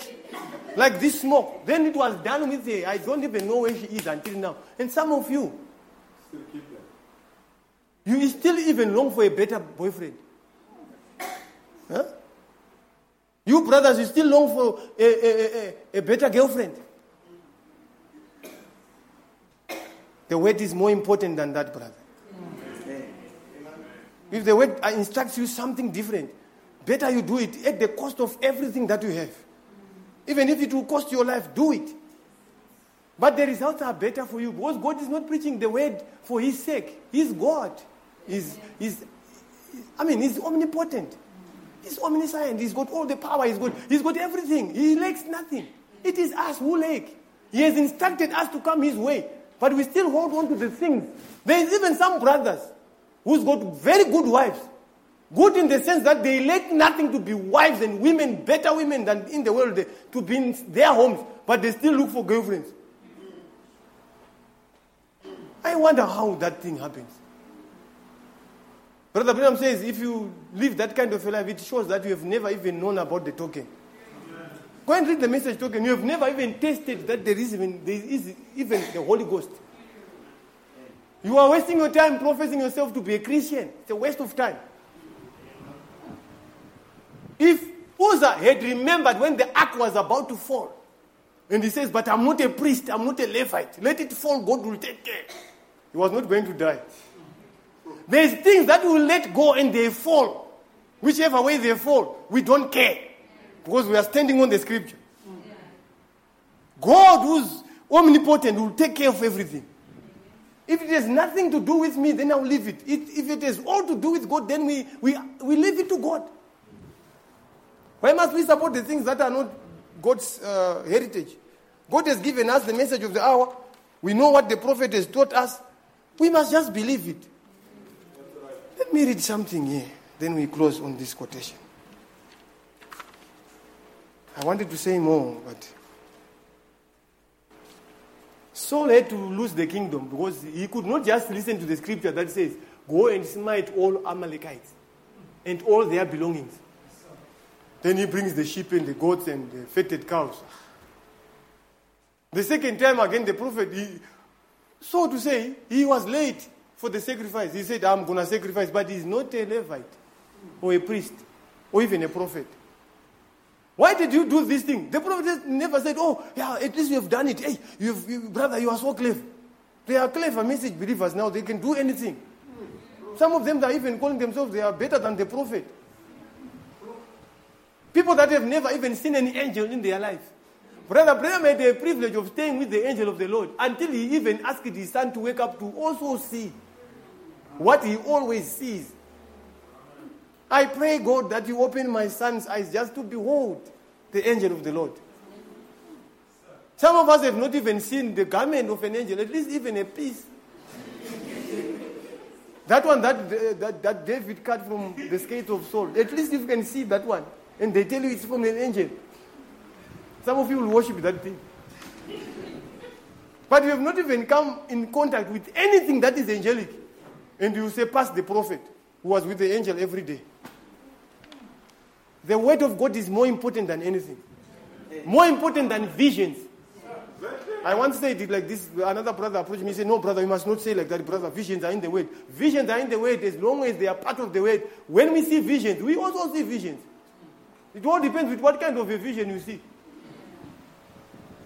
You, see, you think it's very difficult to see a vision. But Abraham says every Christian can see a vision. It's just a matter of consecration. And how much time you spend with the Lord. You can see angels, you can see visions. He says it. He never said it's only for the prophet who must see visions. Every Christian must see visions if they want. I'm challenging. Go and read this message of the prophet. You find he even says it's not only for a prophet. So why would another prophet come and tell us of visions as if it's something very important when it's laid on the table for everyone? It's just that we are not consecrated enough. We are not given to the things of God more than we should. Hallelujah. Now, paragraph 157, message uh, token. Now, when you want eternal life, you receive a token showing that the price has been paid. It is in the blood, but it's the token of the blood. It's the life itself. Amen. Full obedience to the whole word of God, to God's entire word, will entitle you to this token. And in another place in this message, he says, and the token is the Holy Ghost. And that token, that Holy Ghost, the life that went out of Christ. When he says, Father, I give up the ghost, that is what we call the Holy Ghost. It is the life that must come on a believer. And he says, the life of an animal in the Old Testament could not come on a believer. How much more glorious is this New Testament where we have to have the life of Christ in every believer? In America, in Mozambique, in Zimbabwe, in Zambia, in Congo, you can have the Spirit of God as long as you, you apply the blood. But some of you have not applied the blood because the sins that you were still doing when you were still in the world, you still do them now in church. So the token is not there. When the token is applied, it's an entire application of the token that entirely deals with every sin. And you become a new creature. And Brother Branham says, when you receive that Holy Ghost, you are, you are born again. When you are born again, you become a new creature. How can you be a new creature when you are still lasting for the women in the world? You are wasting your time to tell us that. You must come here on the altar and ask the, the, the pastor to pray for you to receive the Holy Ghost. Yes. And some of you, you think you are gentlemen enough, you can't come on the altar. Even when the pastor calls, if there's some that need prayer for the Holy Ghost, the most important thing, they won't even come here and they are not sure if they have the Holy Ghost. They are still looking at the preacher as if he, they don't know what he's talking about. If it's the Holy Ghost and you don't have him, come here. Let them pray for you. If you are shy, go to the office there, say, Pastor, I don't have the Holy Ghost. Pray for me. I want God to give me the Holy Ghost. I'm going to pray until I get him. But I'm starting with your prayer. At least, at least if you are gentleman enough, go to this office here, private room, and call the pastor and say, My only desire, Pastor, is the Holy Ghost. But some of you are still assuming. The most important thing. Because when, you, when I say the most important thing, you cannot receive the token without the word. Amen. Because when you receive the word entirely, then you are entitled to the token. But you cannot have the token when the blood has not, has not been applied. Some of you are like a glass filled with some dirty from the toilet, and then you pour some water and then you give it to God to say, drink. But the prophet says, when God wants a vessel, he goes out there in the mud, in the mark of the world. He picks that glass he sees it's of a, a, precious value, and the people don't see it because of the dirt around it. He cleans it. When it's cleaned, it's set aside for the master's use. He gives you the Holy Ghost, then you, he can use you. But when he can use you and you've got the Holy Ghost, you still have got to yield yourself to that Holy Ghost. Because with the Holy Ghost, even now, if I, I finish preaching, I can go to Mahosha there. It's still my decision. I have the Holy Ghost, but I can go there and say, I want one from you. What stops me from that? Is I'm still the same man. But it, what stops me from that? There's something more of more value inside that communicates with me. Because this flesh does not repent. This thing will not repent. Flesh and blood cannot inherit the kingdom of God. And the kingdom of God cometh not by observation, it's the word of God. This thing does not have anything to do with the word of God. This is the thing that fights you every day. This is the thing that tells you you can steal from your boss because umlungu.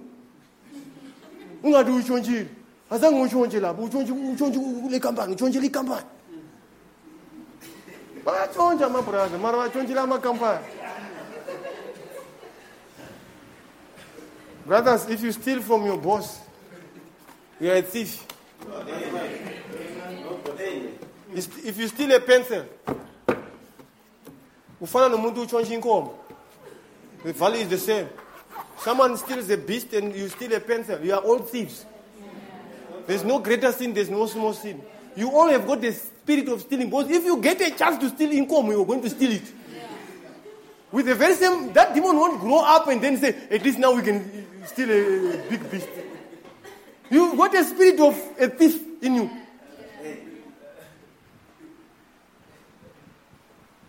And if you go around gossiping and saying something bad about your brother, Brother Branham says you are, you are a murderer. You are murdering your brother. Because if you kill a man's influence, I've heard some people stand here in the pulpit and mention names and connect the names to something bad. of a man. Because you have to wait. If it's a false prophet, we have to tell you and mention names. Yeah. Paul said, Alexander the coppersmith did me wrong. It's in the scriptures in the Bible. The name is there.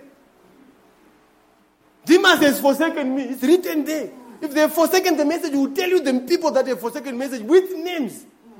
But if it's a brother who's trying to do something and is head in some way or the other, don't bring it somewhere. Yes, we have got a lot of that. We believers, especially those that call themselves believers and they think they are ready to go to heaven. They are the very ones that say, you know what, brother? Hey, the people are messing around with the message.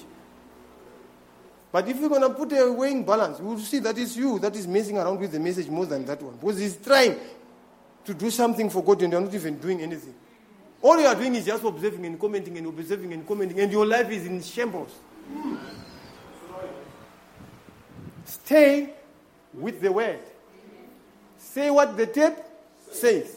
In the message, conflict between God and Satan, I'm closing with that one. The prophet says, God fortified his word, his church with the word. And as long as they stayed under that word, not a prophet, under that word, they stayed safe. But the devil knew, and God knowing what the enemy was going to do, he brought the word to fortify his church. What must the church do? Abide with that church, that word, and stay under the word. Stay under the token. But what did the devil do? He came and deep preached the word. Because if, if, it was a if it was a war, brother, in Eden, the devil must have brought a very big blow, like what Cain did, and smote, killed Adam and Eve, and said, God, your children are done, start creating again. I'm a murderer. Because the murderer was the, the, devil. Then when the spirit of the devil went into Cain, he murdered his brother. So when the devil wanted to attack the church of God, which was Adam and Eve, he said, he came smart, he said, brother, it's a nice, nice sunny day today. Did God truly say that uh, you will surely die if you eat of that fruit? Now the woman being clever and being taught, ah, you know what, brother Satan, uh, we don't eat of that fruit, and if we eat of that one, we die. He quoted the scripture very well. He said, ah, you know what, there's something there. There's a mystery there. You, you shall surely not die. You die slowly. That's what he was saying.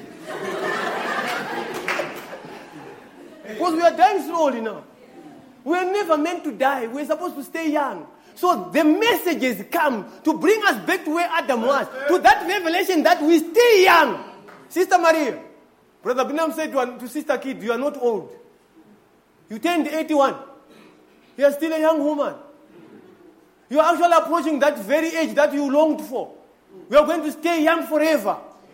When you're sitting in church, you must just meditate upon that. Hey, this service is going to make me draw closer again. To be young ever. And forever. And forevermore. In all eternity with my Lord. Walking and talking with Christ the super now. You can sing that song, sister. Won't it be wonderful there? It's going to be wonderful.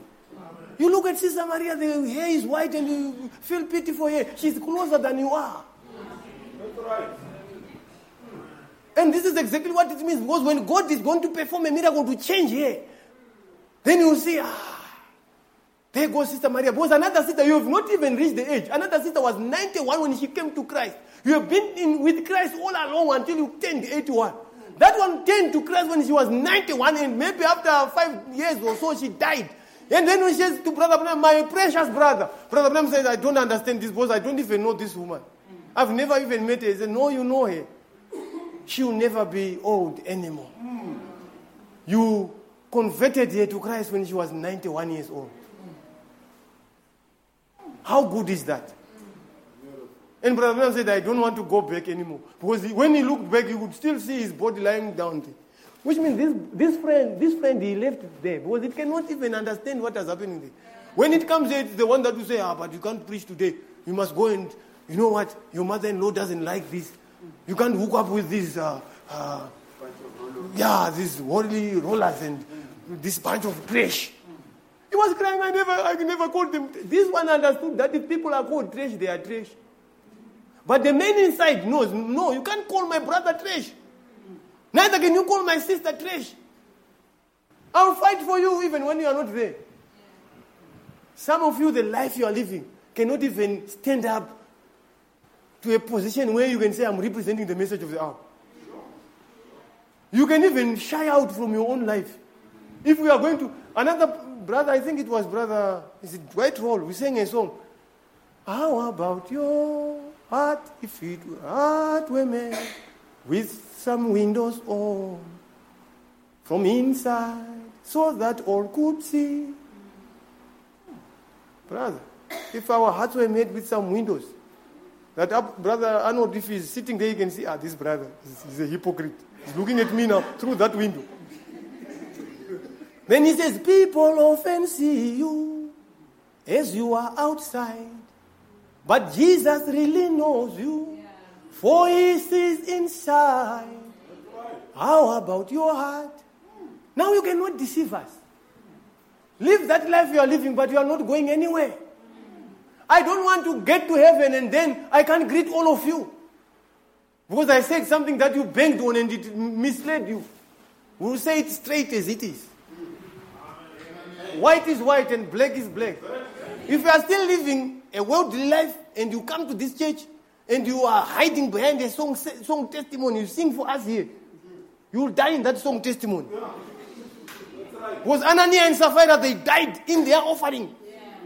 Because they knew there is offering there, church, eh, brother, there's offering. Then they lied to Peter, thinking they are lying to Peter. You live your dirty, filthy life out there and you bring it here, you drag it along to sing it, an item here. You don't even fear that there's the angels of God here. One, one day, God will show you visions where you can see this whole house full, filled with angels, and there are more than the number of the congregants in the church.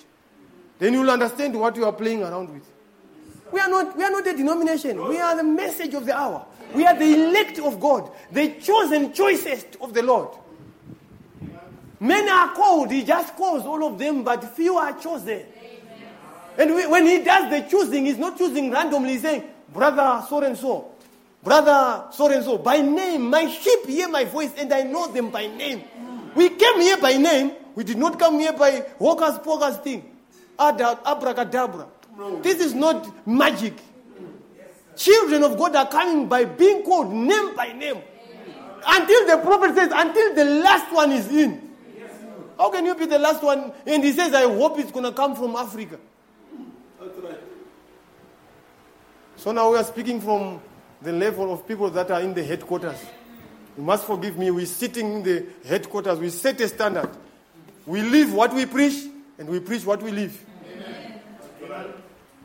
Yes. If some men there, when I'm out there at work and they try to coax me into a dirty deal, they find some nasty reproach there. I'll tell them exactly what they are tampering with. I'm eyeing the rapture even if I'm at work. And they say, brother, you know what? We are going to smuggle this alternate and we change it. You, know? you tell the one of the guys, his alternate is this one. You tell him yourself. There's his number. Phone him and tell him I'm going to take your alternator, then gonna, this one is going to be yours. If you can do it, then I'll do it. Just start you start to do it, then I'll copy an example of that if it's good. You say, I know, you know, but you, you are the auto. I'm the auto I'm not a thief. The answers will be so nasty until this man will say, I ah, know what you are. Now, I wanted to give you 2,500. I say, but an alternator is 100, 150 rand or something of that nature, 500 rand. You want to give me 2.5 so that I can be promoted to, a, to be a thief. And when I get to the house of the Lord, I'm the first one to raise my hands and say, Ah, we are halalela. Who halalela in? angeke ahalalele la uzohalalela nini are uyahalalela and you have got an alternator that is told it same like that wage of gold. Same like that babylonian garment. Same like a sister that's got a boyfriend and they, they smuggle themselves in, into some other man's house. And they lie to the parents i'm, I'm at so and so's house. And they are busy with their daughter and they come here to church. And you call them sisters because you have made them sisters. We don't make disciples unto men, we make disciples unto Christ. The only thing that makes you a disciple unto Christ is when you receive the Holy Ghost. Because you don't have the right to call yourself a Christian if you have not the Holy Ghost. And you don't have the right to stand behind the pulpit if you don't have the Holy Ghost. So if he says, if you don't, how will I know I have and I don't have? If I'm supposed to come here on the pulpit, how do I know I have that which brings me on the pulpit. And if I have to come here and sit as a Christian, how do I know I've got the credentials to be called a Christian? Because I have to know I have what makes me be what I profess. And some of you don't even know. Huh? What is this Holy Ghost he's talking about now? Huh? What is this Holy Ghost? Why he keeps on talking about this Holy Ghost? That's the token. That's the ticket to heaven. And the prophet says it's it's what? Your your your, your foretaste. He says it's like divine healing. Divine healing testifies that there's eternal life. The Holy Ghost is not the uttermost level where you must come to. It's just a taste. This is exactly what it is. Have, it's a ticket. You want to go to Joburg, you bought a bus there. You go and book a bus to Joburg. They will give you a ticket, not your money. You pay the money, they won't give you the money back. You say, you see, we have written your amount here. You just produce it in the bus, ne? So that we know you, you once paid, but we are giving it back to you, so that when you're in the bus, you show it. They don't do that. Money is money. They take it, they put it in the bank, but they give you a ticket. And it's a paper, and you can throw it out of the window. Tell them I don't have a ticket. Then they will say you never paid. Brothers, don't lose the ticket. Otherwise, you never paid the fare. But the fare is paid for one and all. Amen. I want, I want us to sing a song. I, I can't leave this place with that. I want us to sing a song. Who can sing a song for us to be like Jesus? And I hand over the service to the pastor. Stay with the word. There's nothing as important as the word of God. Because it's a book of prophecy, and God is busy fulfilling every scripture. And then your scripture is going to be fulfilled one day, and you are not there. You are not part of it. Because you don't believe it. Stay with the word. Let's sing that song. If I'm not a very good singer, my voice is it seems like the croaking frogs outside. So, but I like singing. To be like Jesus, to be like Jesus, on earth I long to be like Him. All through life's journey, from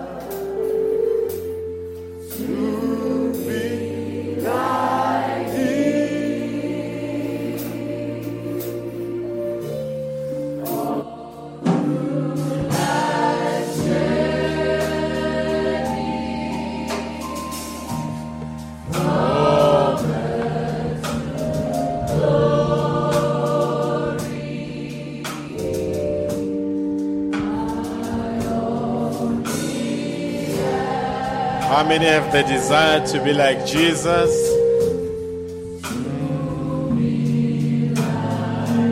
Let's sing it.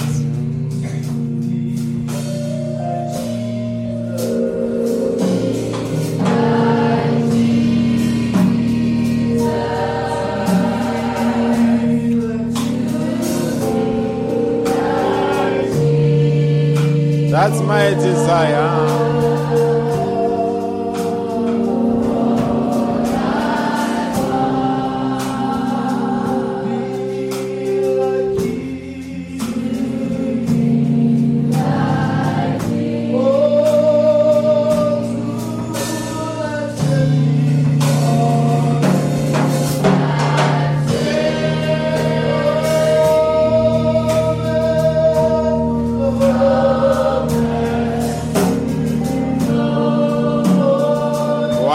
time.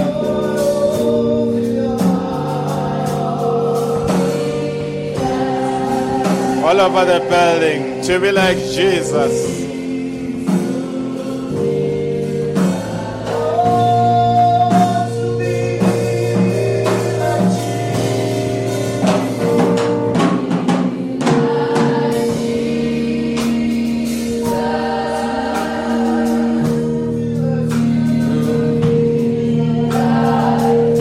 That's my desire.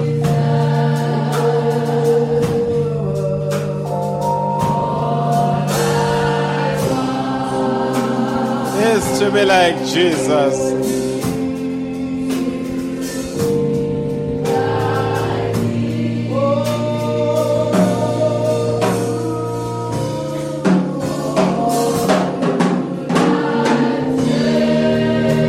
Thank you, Lord Jesus.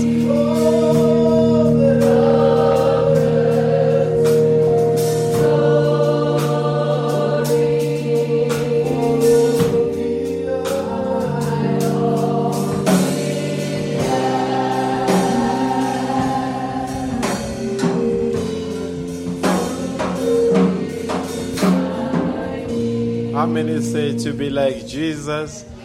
That's all I asked to be to be like Jesus. Wasn't it quite mouthful? Amen. The importance of the weight. It can never be overemphasized. Amen. We really appreciate it, Brother Borrero. God bless you richly. We're tremendously blessed. Amen. Sometimes the word is meant to edify, to encourage, but as well as to correct. Amen. To put things into shape. Brother Branham says the Holy Ghost will clean the church. And how does the Holy Ghost cleanse the church? By putting the weight standard. And once the weight standard is put, then it behooves individuals to check themselves do I measure up or do I not measure up? And if I don't measure up, then you've got to do something about it. Are we together? We appreciate the Lord how He spoke to us. While we are going to pray, brothers, there is a quote in the mystery in Christ is the mystery of God revealed. Just look for it. Revelation. Christ in you is the center of revelation. The spelling will be S E N T E R. That's how it is spelled. Amen. So we are going to pray. Are there people that need us to remember them in prayer as we all bow our heads with our eyes closed? We just sang a song to be like Jesus, to be like Jesus. Amen. So if you need to be like Him, you want God to come and help you to leave this message, to be God's billboard in your community, God is more than willing to do so. We've got the greatest product, folks. God loved us in the end time. He gave the best of the best in the end time. And it was this message. And Brother Branham says, This message, it is the token itself. And our young people, you cannot come and be in contact with the message and live a filthy life. There is an opportunity for you to reconsider your ways and repent on your ways. Remember, there is a soul in you, and one day the soul has got to leave the body. And when it leaves the body, you and you alone would know where that soul goes to. With our eyes closed and our heads bowed. And I'm giving you an opportunity. If you want us to pray for you, we will pray for you so that you become an overcomer in your life. The brother mentioned that many people cannot even declare that they are message believers because the life that they live condemns them. And remember, to him much is given, much will be required. If God gave you the weight, he, how many people that will deserved that this message would have come their way, but God bypassed renowned people and brought this message on your doorstep. It is very important. It is very critical as we pray. Gracious Heavenly Father, as mortals, we have bowed down our heads, looking down on the dust from which we came from and of which one day we shall return. Dear God, you have used our brother to come and speak about how important the weight is and how important it is to stay with what the prophet messenger brought in the end time. Dear God, if we are falling short of that, we need your grace this evening, dear God. Our greatest desire as we sang the song, it is to be like Jesus. May you make it possible for us to overcome, dear God. Not only ourselves, but we as our families. It is amazing how the brother mentioned that Moses had the standard that he had to meet. As much as he preached the standard, even his own family had to meet that standard. And when Moses' family could not meet the standard, despite him being a great prophet, God was willing to strike the family dead. We are standing here, some of us as ministers. Our greatest desire, we are praying for our children. May they see the light that we have seen.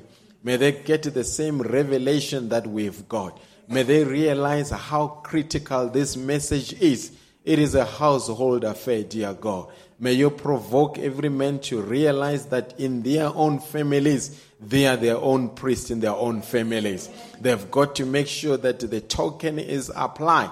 And if there is a house cleansing that must happen, it has to take place. If things are in the house that are not in line with the message of the hour, they must be chucked out, dear God, because you can never coexist with Satan, dear God.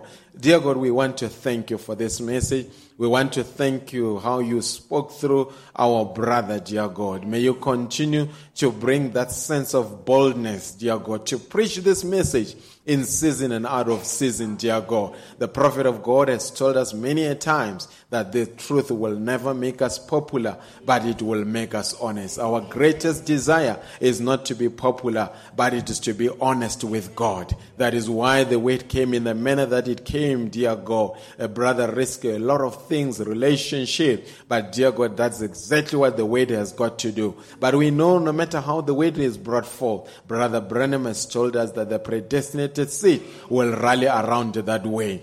You spoke in this manner because you want this church to have a certain scriptural standard that they must adhere to, dear God. And the reason, dear God, that there is a proclamation that we've got to be a center, Christ has got to be in our heart. That's what will make us the center, dear God. Wherever Christ is welcome and is accepted fully, it becomes a center, dear God. Help us, dear God, to be the billboard of this message, to give this world and this community a hope that a one can live above the influence and the filth of the world because this message makes it possible, dear God. Bless your saints, dear God. Bless your children. Many have raised hands because, dear God, the heart knows what the heart requires. And, dear God, you knew what the heart would need even before the heart needed that. And as a result, dear God, I know you will fight for them. If they need forgiveness, forgive them, dear God. If they need encouragement, encourage them, dear God. If they need victory, grant them victory, dear God. Whatever they need, may you grant it, dear God. But above everything,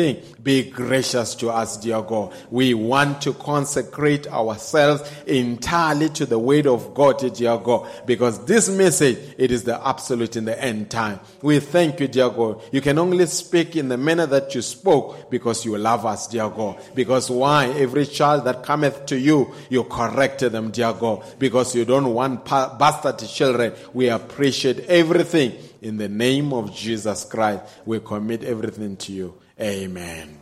God bless you richly. God bless you. It was necessary that we had to hear what we heard. How many believe it was necessary? Um, it was absolutely necessary. And whatever has been spoken, take it to heart. We believe that 100% it is the message of the hour. The baptism of the Holy Ghost can never be overemphasized. Brother Branham says, if you don't have it, run to the altar. Because if you are without the Holy Ghost, it is a mechanical affair. But when the Holy Ghost comes in you, it is the dynamics. It is now God living through you. Are you ready with that quotation, brothers? Then we can release the believers. Christ, we are done I need to release them. Amen. Give us a song. Is it there? Amen.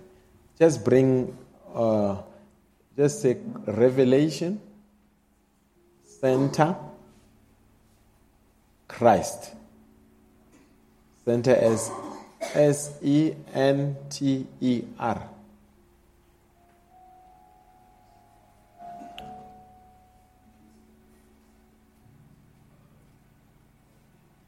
Amen.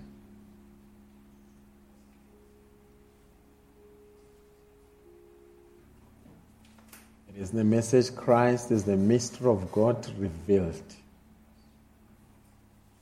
We don't find it, we'll try some other time. Just give us a song. Amen. And then you will be released. Uh, God bless you richly. Amen. See you Sunday, 9 o'clock. Let's be punctual. Amen. Give us a, a nice worshiping song. Maybe you can say,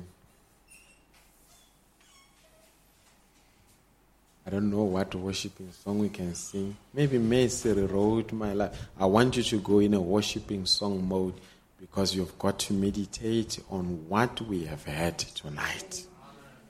Amen. Mercy wrote my life.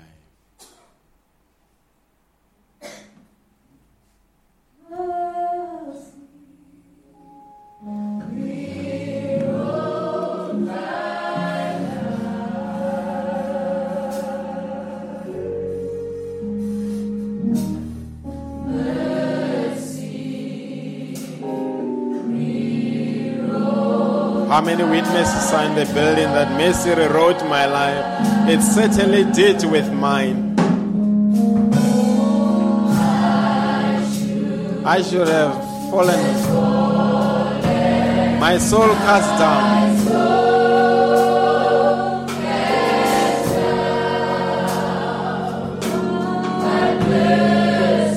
Rewrote my life.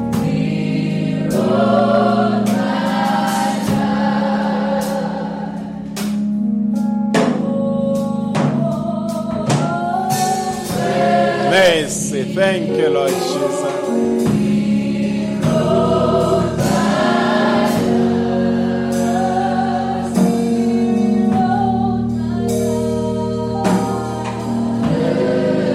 Mercy.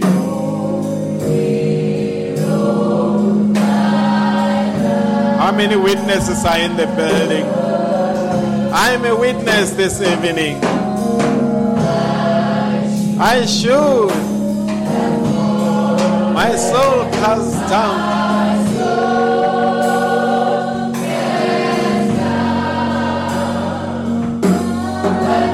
But mercy.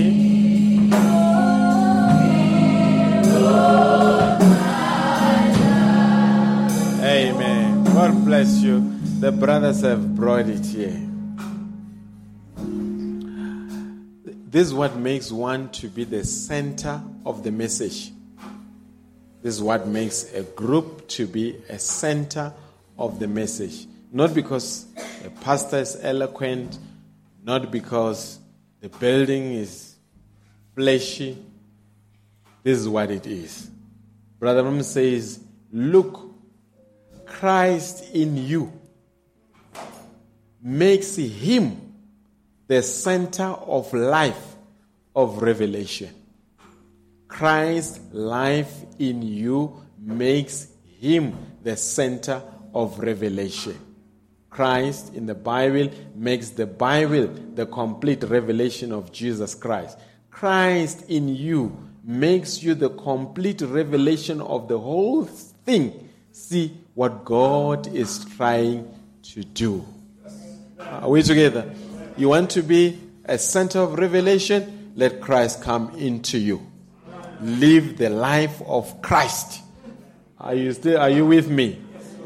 And when you do that, you can become an outlet, you as an individual, through which a revival breaks out.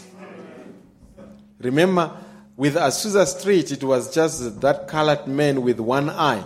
Revival broke out through him. And uh, I think with the, uh, is it Welsh revival, there was another young girl, the revival broke out through her. The revival can break out through you as an individual or can break out through you as a group. But the only recipe, you must be fully surrendered to the teachings of the messenger of your hour. And one thing that we are not apologetic about as this church, as this ministry, we will never ever deviate even one bit on the teachings of Brother Branham. We will keep on saying, Brother Branham said, Brother Branham said. If anyone attempts to improve what Brother Branham said, we will check you out of church.